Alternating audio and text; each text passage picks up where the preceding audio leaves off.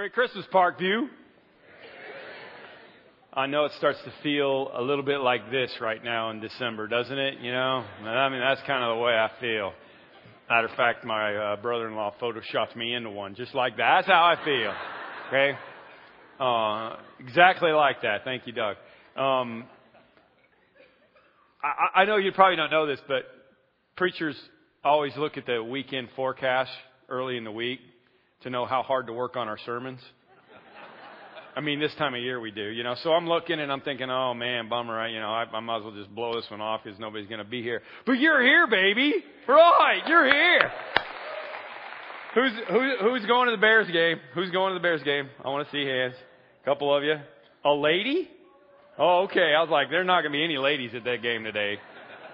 But you made it to church today, and that's what's really important. Uh, the question is, what are you looking forward to this Christmas? We got the tree, we got the decorations, we got all the story of Christmas and all that kind of stuff, and we're look, we're all looking forward to different things along the way about Christmas time. But but of course, when you come in here and you get out in this crazy weather and you come to this place on this day, you're expecting me to take you to the story, right? You you want to you want to get back to the meaning and the reason for the birthday, and so so I want to do that. But before I jump into it, I want to read you um, what it might have been like if the Christmas story was today.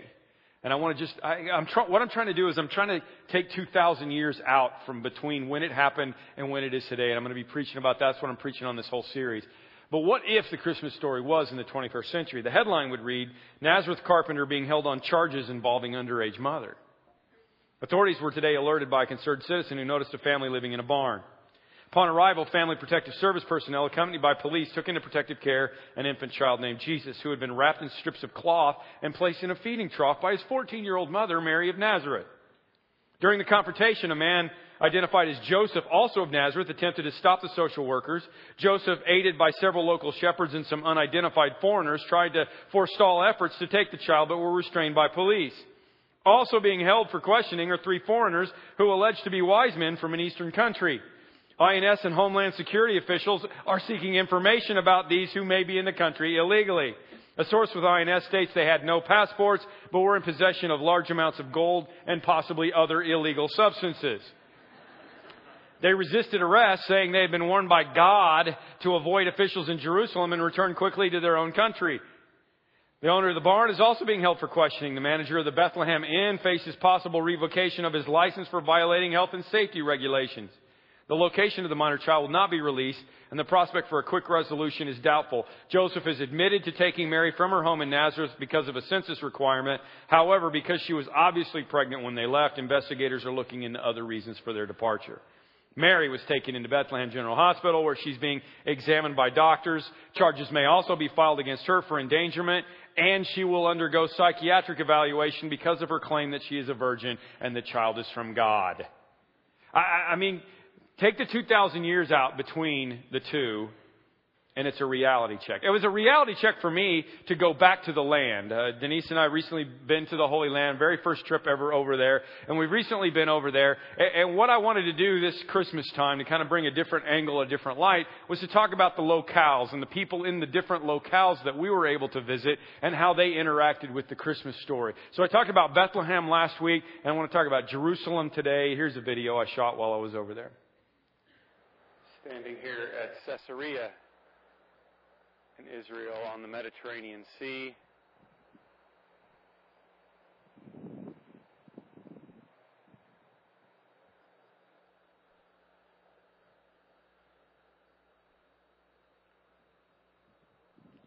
So happens they have an amphitheater here. You know what I'm thinking. Parkview site. Who's in? I'm here at the site of Jerusalem, obviously Jerusalem behind me, Dome of the Rock's in the middle of it uh, because it's a shrine for the Muslims. Obviously, it's a big problem because they put it on top of where the temple used to be. The temple is there because that was where David had it set up in the very first uh, in the very first place. It's the city of kings. Uh, in Jesus' day, this was King Herod's area. He rebuilt the wall, helped the temple uh, get put back into place, and, and, and built all the stuff a lot of the stuff that you see behind me because he was the big king. He thought he was the one that was supposed to be the most important. Uh, so much so that the only reason we remember Herod to this day is because he was the baby killer who tried to kill off the little king who became the king of kings. I mean, this is the city of kings.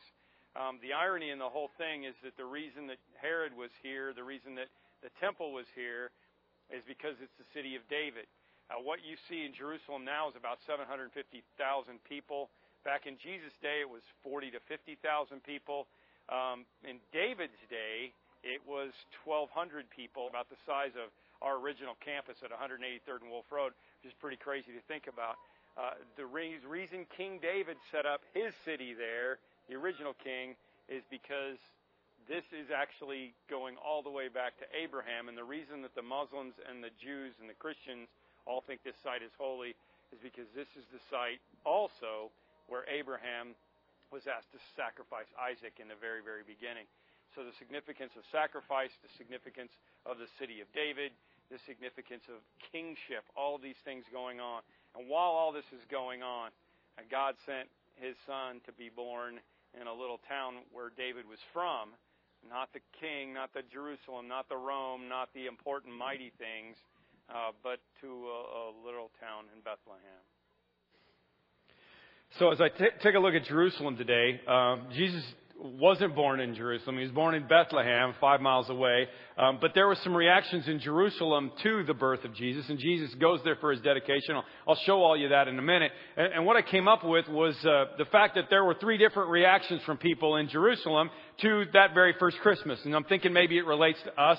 And so if you've been around here for a three chair sermon before, I do that every once in a while. I've modified it a little bit to help tell the story of Jerusalem and how it interacted that very first Christmas. And of course, we're going to start with the throne chair. Okay? There was one person in Jerusalem that was very, very important. His name was Herod.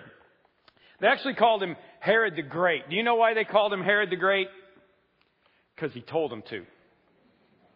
I, am not kidding. He was the Muhammad Ali of his day. I am the greatest, right? Marvelous Marvin Hagler. Remember that dude in the 80s, boxer? Actually changed his name to Marvelous Marvin. That was his, that was his legal adopted name. If you were looking in, uh, you know, today's terms, who would it be, who, who, who would be, who would we talk about? I, I mean, it's LeBron, man. Come on. He wants to be called King James. I mean, that, this is what I'm talking about here. You know what I'm saying? Uh, Mike Tyson, inducted into the Hall of Fame this week. My favorite Mike Tyson quote was, I know a lot of people have trouble with self-esteem. I don't have any problem with self-esteem. I happen to be totally in love with myself. I don't know if those guys all got punched too many times in the head or if there's something else going on, but, but for Herod, for all of those people that think they're great, this is the throne chair, okay? It's the throne chair. This is where I'm in control. I want everybody to call me the greatest. I want to be the guy that's in control. That's really what it boils down to, right? I got news of a church in another state that's falling apart this week, and the quote was because the pastor is an egomaniac. And I thought, you know what? That's the problem. That's the chair of an egomaniac. Seriously, it's not a big deal, but I, I know you're thinking about it, but I don't want you to call me Tim the Great. That would just not work. As a matter of fact, I mean, I, I make, I make jokes, but as a matter of fact, I don't really like to be called Reverend Harlow. Okay? I know some of you grew up in traditions or whatever that that was like a normal term for a pastor. You want to call them the Reverend or whatever, Reverend Harlow. Truth of the matter is, I don't like that term because Reverend means holy. And to me, only God is holy. And as much as I try to grow in holiness, I'm really never going to be Reverend Harlow. You call me mediocre Harlow if you want to, that's fine. Okay? Tim the eh, but not Tim the Great. Okay? That's just not going to work. Because that's where the problem starts. When you start thinking that you sit in the throne and you're all that, that's where the problem starts. Herod the Great was ruler of the province for 40 years. He was not just an egomaniac, he was a paranoid egomaniac. Okay? Uh, that's a dangerous combination. He killed two sons, some of his wives, and his in-laws. My in-laws are visiting this week, so I get that. But, but, you know, he, he was all about the throne, right? He was all about the control. I want to be in control of my own life. Matthew 2. After Jesus was born in Bethlehem in Judea during the time of King Herod, Magi came from the east to Jerusalem and said, Where's the one who's been born King of the Jews? We saw his star in the east and we have come to worship him. Herod is 70, check this, okay? Herod is 70 years old. The average lifespan back in that day was 40. So if you put him in 21st century dog years, Herod is like over a hundred years old. And this is a baby. We know that Herod dies before Jesus ever makes it to kindergarten. There is no reason for him to be worried about a baby that might grow up to be king someday. Why is it a problem? Because when you sit on the throne chair, you want power and control. And nothing else makes any sense to you at all. When King Herod heard this, he was disturbed and all Jerusalem with him. We find out why in a minute. Verse 7, when Herod called the Magi secretly and found out the exact time the star had appeared, he sent them to Bethlehem saying, Go and make a careful search for the child. As soon as you find him, report to me so that I too may go and worship him. Did you catch that? Let me read that again. Go and make a careful search for the child, and as soon as you find him, report it to me so that I may go and worship him. If only that was true. You know? If only that was true, we would be talking about what a great ruler Herod was and how we can't wait to meet him in heaven someday. But it was a lie. Magi are warned not to go back to Herod. Verse 16, when Herod realized that he'd been outwitted by the Magi, he was furious. He gave orders to kill all the boys in Bethlehem and its vicinity who were two years old and under, in accordance with the time he had learned from the Magi. Then what was said, I know you've read this Christmas story many times, but we just kind of skip over this. What was said through the prophet Jeremiah was fulfilled. A voice is heard in Ramah, weeping in great mourning. Rachel weeping for her children, refusing to be comforted because they are no more. This was genocide. Do you understand this? Uh, I mean, that's what was going on here. Rachel. You need a refresher on Rachel. Rachel's one of the matriarchs. Jacob. Abraham, Isaac, and Jacob. Jacob married Rachel, and he loved Rachel so much that he worked seven years for her. And then on his wedding night, father-in-law slipped the other sister in, and so he ended up marrying Leah first, and then he married Rachel, but he loved Rachel. She was the mother of Joseph, the amazing Technicolor Dreamcoat guy. Matriarch, very important person. She is buried right to this day. Her tomb is still there outside of the city of, of Bethlehem prophesied hundreds of years before this event that Rachel's land would be, that she would be weeping for her children because they are no more. A prophecy very obviously about the very heinous thing that went on right here. One of the most gripping parts of our journey to Israel, if you ever get a chance to go, eh, you can't miss the Holocaust Museum.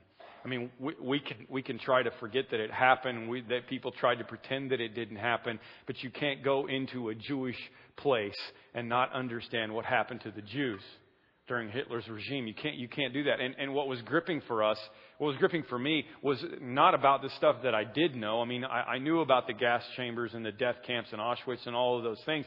I knew about those things. As a matter of fact, our, our Jewish guide's mother and father were both in Auschwitz. They both had the mark. I mean, and mom's still around. I'm hoping that I get a chance to meet her next time. What, what was gripping to me was the, was the treatment of the people in the slums. It was, it was Warsaw. It was when they, they put all the people off to the slums because they had video of these people and they're walking around and they're stick people and they're starving on the street and people are walking by, just like is going on in other parts of the world to this day. Um, I love that video we did, you know. That's what Jesus would have been about. I mean, this was going on as Jesus was born and it goes on to this day and he wants us to do something about it. The full Christmas story, I, what I wanted you to see was the full Christmas story is not a silent night. It's not a quiet nativity scene. It is a lunatic ruler who sits on the throne. It's a fugitive family, and it's a pile of tombstones with the names of baby boys on them. But a human plot cannot stop a divine plan. Jesus was not killed, obviously, because little kings can't stop the King of Kings, okay? Never forget that. Many in our culture are willing to add Jesus to their lives. I mean, what does this chair represent to us? I think the throne chair represents to us, obviously, the people who want you to call them the greatest or marvelous or whatever. I mean, that makes sense. But, but how could this relate to us? You know what this chair scares me about with American Christianity? What this chair scares me about is that a lot of people are willing to add Jesus to their repertoire. You know, they're out, uh, willing to call themselves a Christian. They're willing to say, okay, you know what? Uh, yeah, I, I, I got, I got the Jesus thing, but, but he's not going to run my life. I mean, you know, I still want to date who I want to date and I'm going to marry who I want to marry and I'm going to raise my kids the way I want to raise my kids. And morality, you know, don't give me that 2,000 year old book. I mean, I, I'm going to deal with my own morality. I'm going to uh, run my finances the way I want to run my finances. Jesus is fine. But basically, you're still sitting on the throne here, right? You're like the two kids at Walmart and mom put two brother and sister on the little quarter horse, you know, the thing you put the quarter in and you sit there, you go up and down and it was, with two kids on there is a little tight. Finally the little girl said, if one of us would get off, there'd be more room for me. right? That, that's what I'm talking about. That's the throne chair. That's, you know, I'm going to edge God out. I'm going to go over here. You're going to do this. Dave Stone said, do I really want a king? If I were honest, maybe, but I'm looking for more of a mascot or a good luck charm or a warm blanket. Maybe even a savior. But I'm not sure I want a king. I'm not sure I want a lord. Because the truth be known, I really kind of like the throne. I mean, I'm sorry, I come back to this almost every Christmas, but one of the classic Christmas movies of all times is the legend of Talladega Nights. The legend of Ricky Bobby, you know? I mean, it's not really a Christmas movie, but that one line is so important. I'm praying to the baby Jesus. I like the little baby Jesus on his fluffy cloud. That's the Jesus I want to pray to. When it's your turn to pray, you can pray to whatever Jesus you want. That is sitting on the throne, my friends. That is, I'm going to do it my way. That's my anthem. I'm going to do it my way. So where do you sit? If you were in Jerusalem, that first, that first Christmas, where would you sit? Would you be King Herod? The second chair is the chair of complacency. This is the religious leaders. The religious leaders are in Jerusalem. They know all of this stuff is going on. They know that, you know, the wise men have showed up. They, oh man, I have got to find a way to preach from this chair every week. from now on, every week is going to be a chair sermon. I, uh, this go back? Oh yeah, okay. Um, this is, the, this is exactly what this is the chair of. People who are religious, who have religion in their lives, but they're not really concerned about anything. They're complacent about it. The Jewish, the religious leaders didn't even want to get up and go five miles over to, to Bethlehem to find out if any of this was true. Because they were complacent.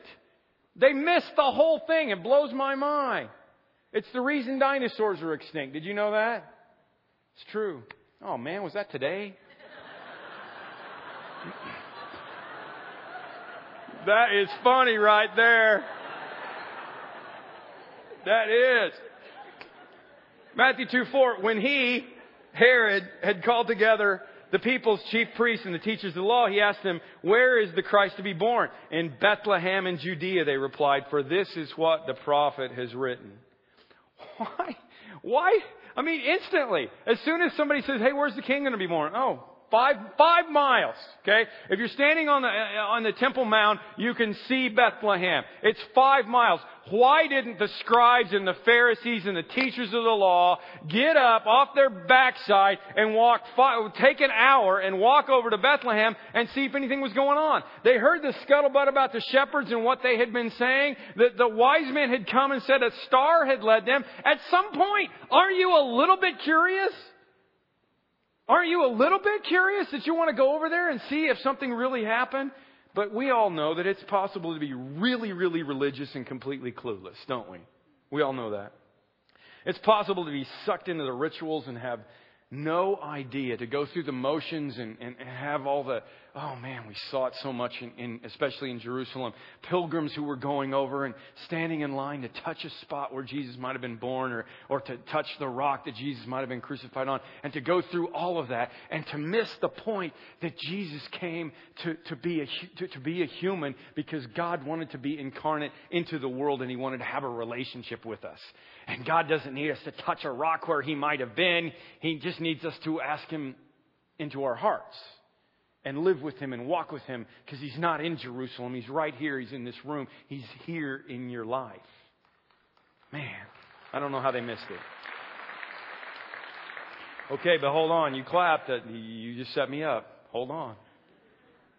We think, well, if I was a religious leader back then, I would have dropped what I was doing, taken a personal day, and you know, gone to Bethlehem. Well, what about us? Are there some things that God's been asking? There, I mean, is there some is there some of this easy chair thing going on for you?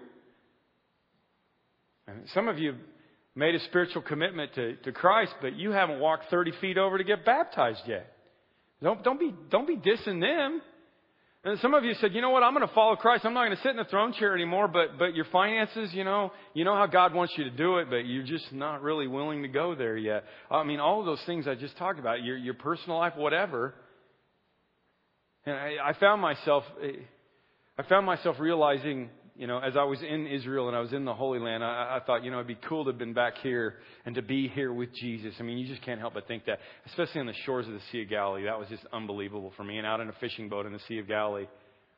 And I wonder if I would have jumped out of the boat if Jesus said, "Hey, you can walk on water too." I wonder if I would have done that. I tried to do it, and uh, you know the officials wouldn't let me. But uh, I, that's not what Jesus asked me to do. I already know a whole bunch of stuff over here in Orland Park that Jesus did ask me to do. It's easy to miss the whole thing. One of my favorite Christmas illustrations is, is true because I've been to this museum in Kitty Hawk. If you've ever been to the Kitty Hawk Museum in North Carolina where, uh, you know, flight first happened, there's a, there's a copy of the telegram that was sent from Kitty Hawk to Dayton, Ohio, where Orville and Wilbur Wright were from, to their sister. And the telegram read, First sustained flight in history, 59 seconds. Stop. Hope to be home for the holidays. Stop. Immediately she rushed the history breaking news to the editor of the newspaper. And the next week she looked, the uh, next day she looked and there was nothing in there. And the next day she looked and there was nothing in there. And finally, the next day, buried in an, under an article on page 15, is a, was a little heading that said, local bicycle merchants hope to be home for the holidays. Missed the whole, I mean, one of the most important events in human history. He either didn't believe it or he completely missed it. Bada boom, bada bing. But there's one more chair. This chair, the one you're sitting in. And you're definitely sitting in it because you came to church in a blizzard and it's five below outside wind chill. So you're sitting here. You should feel good. You're like, yeah, this is my chair. It's good. Who does this represent in Jerusalem the first day? A guy we don't talk about very much in the Christmas story. His name is Simeon. Simeon, verse 25 of Luke 2. You, you usually get to that part in the Christmas story, you're kind of like, okay, yeah, what whatever. Jesus was, he's dedicated, I'm done. But this is important. Now there was a man in Jerusalem called Simeon who was righteous and devout, and he was waiting for the consolation of Israel, and the Holy Spirit was upon him. Day in and day out, Simeon would go to the temple and he would serve. He was not a priest, okay? He was a righteous man. He was somebody who was waiting for the consolation of Israel. He was waiting for the salvation of Israel. Why do I like Simeon so much? Here's why I like Simeon so much, okay? First of all, understand that Jesus came for the sick, okay? He came for the tax collectors and the prostitutes and the mediocres and the ant people. That's who Jesus came for. Please don't forget that. He came for the prodigals. He said, I did not come for the healthy, I came for the sick. If you're here today and you're sick, welcome to Parkview Hospital. That's what we call this place, okay? That's really, really important. But the problem is, you can't stay sick.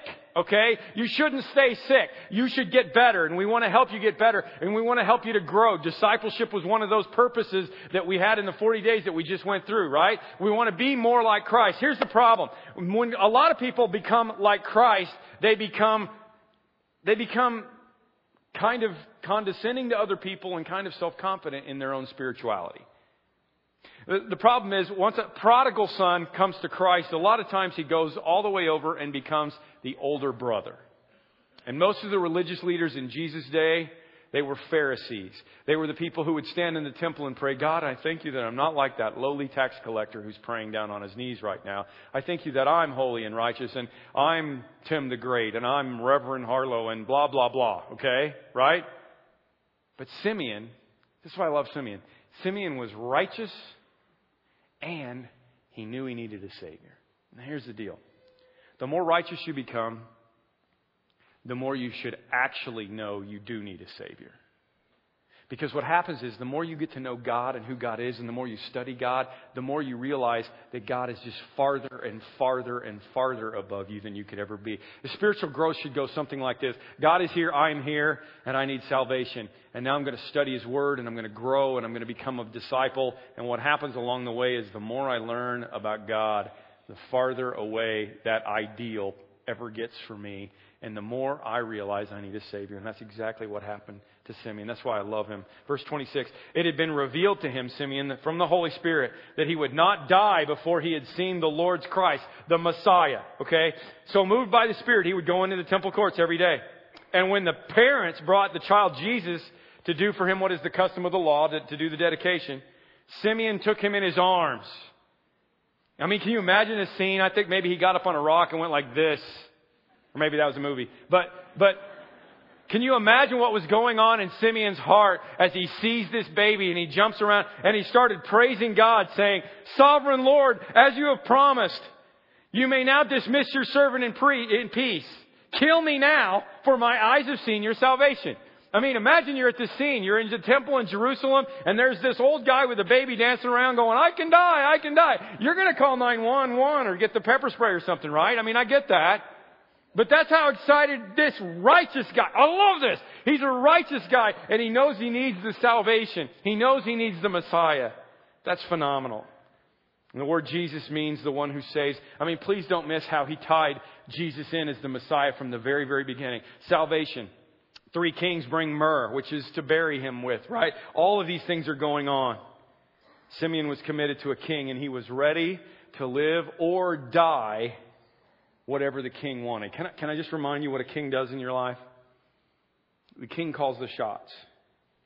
There's no discussion over whether to obey him there's no opportunity for advancement. You never get any higher in the kingdom. When you, when you sign up to submit to a king, I'm not, I'm not talking about a boss. I'm not talking about a president. I'm talking about a king. I'm talking about the king of kings. Okay? His prerogative is the only thing that matters. It is the plan that God gave through the ages. Last week I read a prophecy from Daniel as I was talking about Bethlehem and, and, and I wanted, uh, there's another one in here today. Nebuchadnezzar is the great king back in Daniel's day, way, way back before Jesus. And, and Daniel is like the dream interpreter guy, kind of like Joseph. And, and Daniel is this wise guy and Nebuchadnezzar comes to him with a dream one day and he says, I had this dream and there's this statue and, and different limbs were made out of different metals and, and how, what does this thing all mean? And Daniel said, oh, that's, that's really easy. What this means is your kingdom is going to be taken over by this kingdom, and this kingdom is going to be taken over by this kingdom, and it's going to be taken over by this kingdom. And then he gets to chapter 2, verse 44, and Daniel says, In the time of those kings, the God of heaven will set up a kingdom that will never be destroyed, nor will it ever be left to another people. It will crush all of those kingdoms and bring them to an end, but it itself will endure forever and he shall reign forever and ever. Hallelujah. The truth is, people, everybody is going to sit in that chair sometime. Everybody is going to submit to the king sometime. Paul said, At the name of Jesus, every knee will bow and every tongue will confess that Jesus Christ is Lord. Someday, everything else gets done. It's over. And God comes down, and everybody will realize. The beautiful thing is, we get the opportunity to follow Jesus into heaven someday by saying, right now, I want you to be the King of Kings and the Lord of Lords in my life. So, what are you going to do with your Jerusalem this Christmas? Which chair are you going to sit in? Be careful how you answer that, okay? I'm not just asking you if you need a Savior, okay? Remember that? I'm asking you if you're willing to have a Lord and a Savior. Because Jesus came not only to be a different kind of a king, but to have a different kind of kingdom. I was with my friend Osmani this week. Osmani is our missionary guy in Cuba. And um, it's fun to just a picture of him and his family. Osmani was a Cuban national baseball player, very famous Hall of Famer in Cuba. Okay, you, you got to understand. I know you haven't heard about it for a while, but it is still communist. We don't know if Castro's still around, but he's still in power one way or another. And Osmani, 12 years ago, came to Christ, and 10 years ago, he got hooked up with a ministry in the United States down in uh, down in Florida, and uh, we've been working with it. This is the one that Braden Looper was telling you about on the video uh, a couple of weeks ago. Our baseball player was telling you about how he got involved in this ministry, and this is his new mission. Well, that's Osmani. And when I was with Osmani, I was thinking, you know what? That's the beautiful contrast that I'm talking about. That's a new king and a new kingdom. Because in, in, in Cuba, Castro is king. Castro says, I want you to call me Castro the Great, right? I am the dictator. I am communist. But, but, but as Osmani came along, he started submitting to a different king. And it's not easy. It's not difficult. He doesn't live in a nice house. Things are hard for him. And yet at the same time, Thousands of people are coming to the Lord because he's sitting in this chair. I love this guy. Uh, and right now, some things have changed over there, and and Cuban nationals have been, are being allowed to buy property for the first time since 1959. They're being allowed to buy property. And so, for a $1,000, we can go in, have a local pastor. They've already got a bunch of them trained and ready to go. We can, we can for $1,000 a year, we can give a local pastor a, a place to live. He can buy a piece of property and start a house church.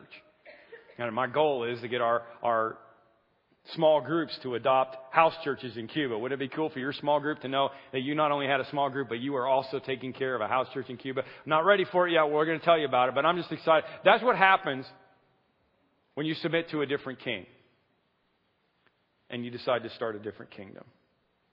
Jesus said, My kingdom is not of this world. When Pilate nailed him down and said, Hey, are you a king? Jesus said, Yes, I'm a king, but my kingdom is not of this world, and it's not like this world, and that's good. Because Herod's stuff, Herod's kingdom, I walked all over it. I walked all over Masada. I walked all over places that Herod built. And the truth of the matter is, there's some, a few relics and a few walls that you can still see that Herod built.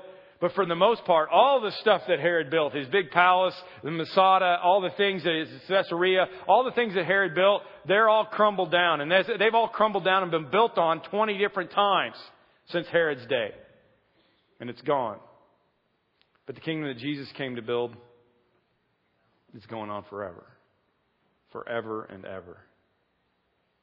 Go and make a careful search for the child, my friends. This is my admonition for you today. Go and make a careful search for, the child, and as soon as you find him, report to me so that I may too go and worship him. Dave Stone uh, is a pastor friend down in Kentucky. He comes in and preaches here. You guys know who Dave is. I got this idea for this sermon from him. Um, he was I also got the idea to go to Jerusalem from him to go to Israel. I went with the same we went with the same tour group that he went with, and um, interesting story that happened to them when they were there. They took a group of people over in June, and a week before they were to go over there, Beth, Dave's wife's father, was diagnosed with cancer. She'd already lost her mom um, at too young of an age, and now her dad was diagnosed with cancer, and so they're like, "Well, what am I supposed to do? You know, what should we do?" Well, everybody said, "Well, it, we don't know what kind it is, and on how aggressive it is. You know, it should be no problem. You guys should just go." So they go on this trip with a bunch of people from their church to the Holy Land, and the next day they get a phone call. Hey, Beth, your dad's in the hospital. Uh, I mean, he's re- really not doing well. You might want to try to get back. So it's the Sabbath. They try to get flights back. There's no flights out of Israel on the Sabbath, and they couldn't find a way to get back. So they spent the night, and the next day uh, they're trying to figure out what to do. And, and they get a text. And they find out at 4:15 that morning he had died. And they're in Jerusalem with 150 people on on a trip. Dave wrote it this way. He said, Here we were, 6,000 miles away from the ones we loved, and it was one of the most helpless moments of our lives. In 25 years of ministry, never had I heard of someone going downhill so quickly. We just thought that we'd be home before his first treatment. Ten hours after, after hours after making phone calls, the reality set in that the next possible standby flight wasn't for another 10 hours. So Beth and I decided that rather than going back to the hotel and just crying, it would be more therapeutic for us to continue to see the sights of Jerusalem. So we did. And somehow, providentially, several hours later, that afternoon, we visited two familiar places. The first one was called Golgotha, the place of the skull, the area where Jesus was crucified. And we stared at a mountain that looked like a skull, and we prayed together. And from there, we walked for a few minutes over to an area known as the empty tomb the garden tomb. It's a tomb on a hillside that dates back to the first century. And we stared at that mountain graveyard and then we quietly walked inside the tomb. And we looked around and walked out of it just as Christ had done before. I mean, it's probably not the exact place where Jesus was laid to rest, but it didn't matter. It was what it represented for us. Remembering the resurrection has a way of helping us. My wife walked out with tears of sadness, yes, but tears of victory. We remembered that we do not grieve as men who have no hope, what the Apostle Paul said.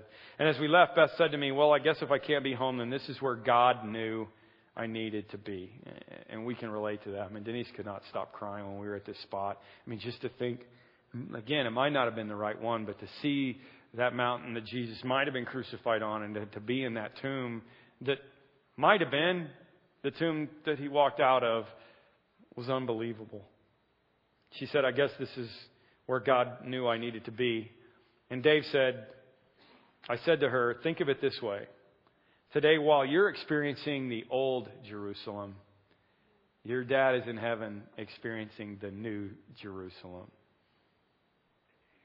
Unbelievable idea. Revelations 21. Then I saw a new heaven and a new earth, for the first heaven and the first earth had passed away, and there was no longer any sea. And I saw the holy city, the new Jerusalem, coming down out of heaven from God, prepared as a bride, beautifully dressed for her husband. And I heard a loud voice from the throne saying, Now the dwelling of God, now the dwelling of God is with men, and he will live with them. Listen, my friends, your entry into the New Jerusalem depends on what you do with the Old Jerusalem. Depends on what chair you sit in. It depends on what you do with your life. It depends on you submitting to the King of Kings right now. So on that first Christmas in that city, in Old Jerusalem, the people reacted one of three ways to the Christmas story. You can be like Herod and abhor him and, and say, I'm going to be on the throne. You could be like the religious leaders and ignore him and say, you know what? it doesn't matter. I don't need it. Or you can be like Simeon and you can adore him. My prayer for you would be that you do one simple thing go and make a careful search for the child. And when you find him, worship him.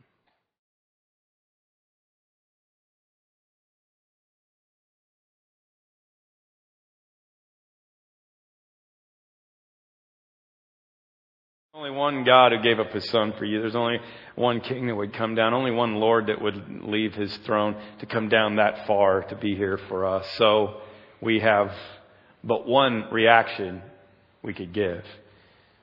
You're already sitting in the right chair, but it's got to come from in here.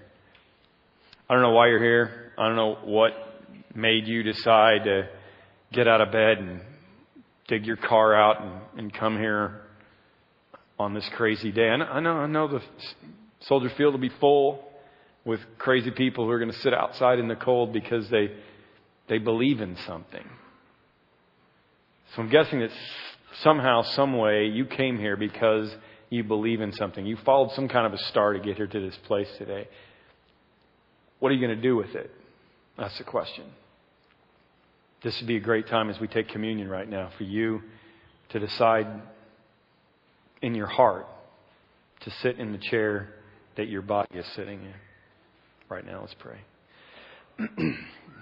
God, I pray that if there are people who uh, who wandered in here um, as prodigals, that they will feel you and find you and realize that this is a hospital and that you came for the sick and that that they're welcome here. And if there are people that came in as older brothers, I pray that you'll help them to understand that this is a place where we all have to come to grips with the fact that Simeon or the woman caught in the act of adultery, we all need a Savior because we live here on this earth and we're sinners and all have sinned and fallen short of your glory. And I hope that you can help us to understand, Lord, right now that we all we need to do is open up our hearts. All we need to do is invite you in and follow you and submit to you and let you be Lord and Savior of our life. Let you be the King. Maybe there are people right here, Lord, that need to pray that. They need to open up their hearts and say, Jesus, right now, December 12th, 2010, I make my stand. I make, a, I make a commitment. I ask you to come in and forgive me for my sins. I accept you as my Lord and my Savior. Lord, maybe there's another commitment. Maybe there are other things that people need to do in this, in this room today, other ways that they need to follow you. I pray that you'll help us to follow you on this chair, to follow you on this journey, and to help build your kingdom, the one that you came to establish. Help us, like Osmani, to build your kingdom in a way that it will never end. Thank you for this story. Thank you for this time. And Jesus, thank you for coming and not only being a baby, but growing up and allowing yourself to be crucified and sacrificed for my sins, allowing yourself to be buried with that myrrh that the wise men brought to you as a strange baby gift, and then busting open the door and coming out victorious over death, so that we know that all who believe will not perish but have everlasting life. Be with us this Christmas. In Jesus' name we pray. Amen.